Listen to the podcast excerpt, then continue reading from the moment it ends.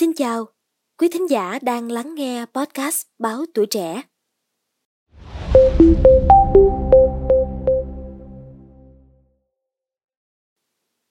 Thưa quý vị, hành động hiến tinh trùng, hiến trứng trước giờ được xem là một hành động nhân đạo rất ý nghĩa và thiết thực đối với các cặp đôi bị vô sinh, hiếm muộn. Nhưng gần đây, việc này dần bị lạm dụng, thậm chí biến tướng, chuyển sang hình thức mua bán công khai thông qua cò. Bên cạnh đó, việc một người nữ có thể hiến trứng nhiều lần hay việc hiến tinh trùng nhiều lần tiềm ẩn nhiều nguy cơ sức khỏe, đặc biệt là hôn nhân cận hoặc đồng huyết. Vậy thì thực hư của vấn đề này là gì và giải pháp nào để ngăn chặn tình trạng này diễn ra? Hãy cùng tìm hiểu với Trinh Trà trong số podcast ngày hôm nay nha. Thực tế, trên thế giới đã có rất nhiều trường hợp bị lên án vì hiến tinh trùng và trứng nhiều lần.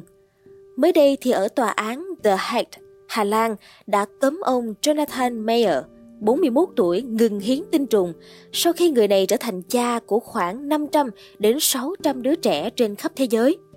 Tuy nhiên, ông vẫn tiếp tục hiến tặng tinh trùng ở nước ngoài, trong đó có ngân hàng tinh trùng Đan Mạch Cryos, vốn hoạt động trên phạm vi quốc tế. Ông Mayer cũng tiếp tục tự giới thiệu mình là người hiến tặng tinh trùng trên những trang web kết nối giữa các cặp vợ chồng hiếm muộn và người hiến tặng tinh trùng. Đôi khi để lách luật, ông sử dụng tên khác. Tương tự như trường hợp của ông Mayer, người đàn ông ở Úc đã dùng 4 tên giả khác nhau để hiến tinh trùng, dẫn đến 60 đứa trẻ được sinh ra, khiến chúng có một diện mạo giống nhau đến kỳ lạ dù đến từ những gia đình khác nhau.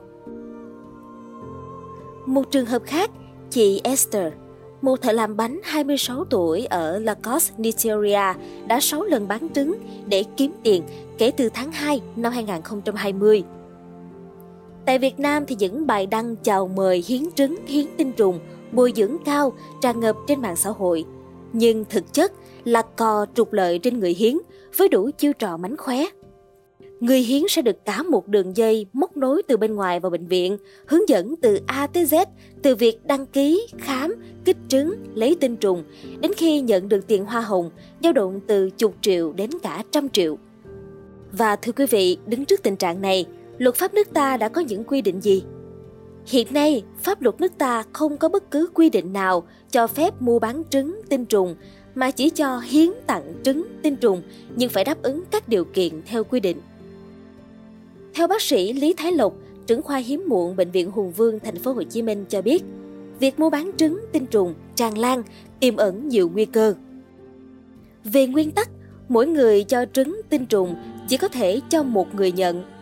Khi các giao tử này tạo thành phôi và khi người nhận sinh con thành công thì các phôi còn lại phải hủy, không được dùng thêm.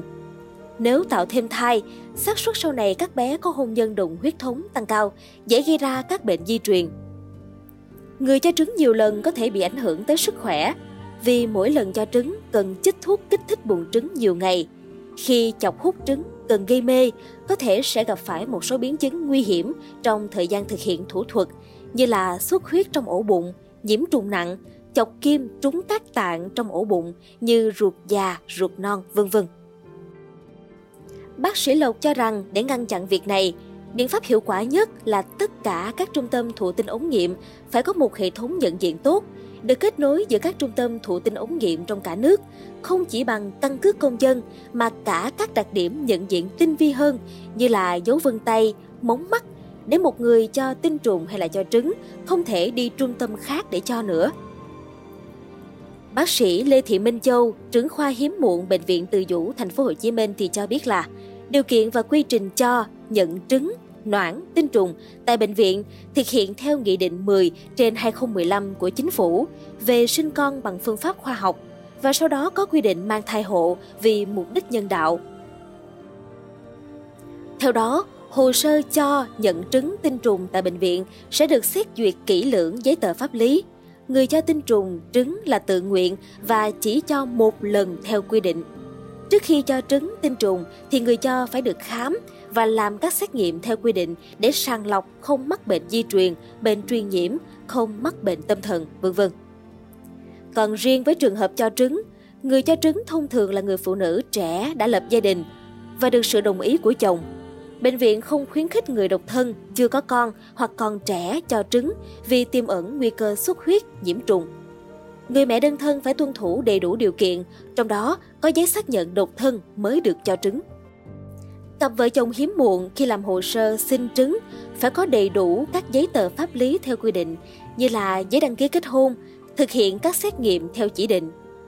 Về cho hay là nhận tinh trùng, bệnh viện thực hiện theo nguyên tắc vô danh. Do số lượng mẫu xin nhiều hơn mẫu cho, nên bệnh viện khuyến khích cặp vợ chồng hiếm muộn vận động tìm mẫu tinh trùng đủ điều kiện để đổi mẫu có tại ngân hàng tinh trùng. Trong thực tế, những trường hợp xin cho trứng thường là các chị em ruột hoặc là chị em họ trong gia đình bên vợ. Hiếm có trường hợp nào người ngoài dòng họ hiến trứng vì mục đích nhân đạo, bởi vì quá trình hiến, nhận qua nhiều quy trình phức tạp, nhiều biến chứng, nhiều nguy hiểm. Tuy nhiên, thực tế mua bán đã diễn ra cho thấy đã có tình trạng vượt rào, sai quy định, từ đó có thể dẫn đến những nguy hiểm về sức khỏe người cho và nguy cơ hôn nhân cận huyết như đã nói ở trên. Trong khi đó, do việc cho hay là hiến tinh trùng đơn giản hơn nhiều, nguy cơ bán tinh trùng cho nhiều người nhận khác nhau. Đây là điểm quan trọng nhất mà hệ thống y tế, luật pháp phải ngăn chặn tích cực để không xảy ra hệ lụy xấu cho thế hệ sau. Vậy thì làm thế nào để hạn chế và ngăn chặn tình trạng này? Theo bác sĩ Thái Lộc cho rằng, để ngăn chặn việc làm các giấy tờ giả cho các trường hợp hiến nhận trứng, tinh trùng, thậm chí mang thai hộ trái phép, thì quy trình của các trung tâm thụ tinh ống nghiệm phải thật chặt chẽ, đặc biệt là quy trình nhận diện bệnh nhân. Trong trường hợp đặc biệt, cần liên kết với bộ phận hình sự của công an để phát hiện những trường hợp nghi ngờ gian lận.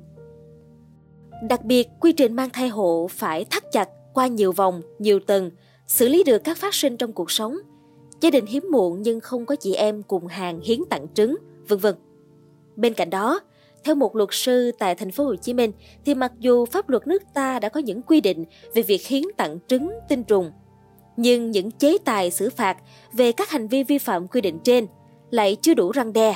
Đây cũng chính là nguyên nhân dẫn đến mua bán tinh trùng, noãn trái phép diễn ra tràn lan hiện nay. Quý vị nghĩ như thế nào về những thông tin trên?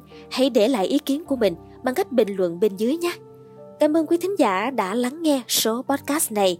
Đừng quên theo dõi để tiếp tục đồng hành cùng podcast Báo Tuổi Trẻ trong những số lần sau. Còn bây giờ, xin chào và hẹn gặp lại!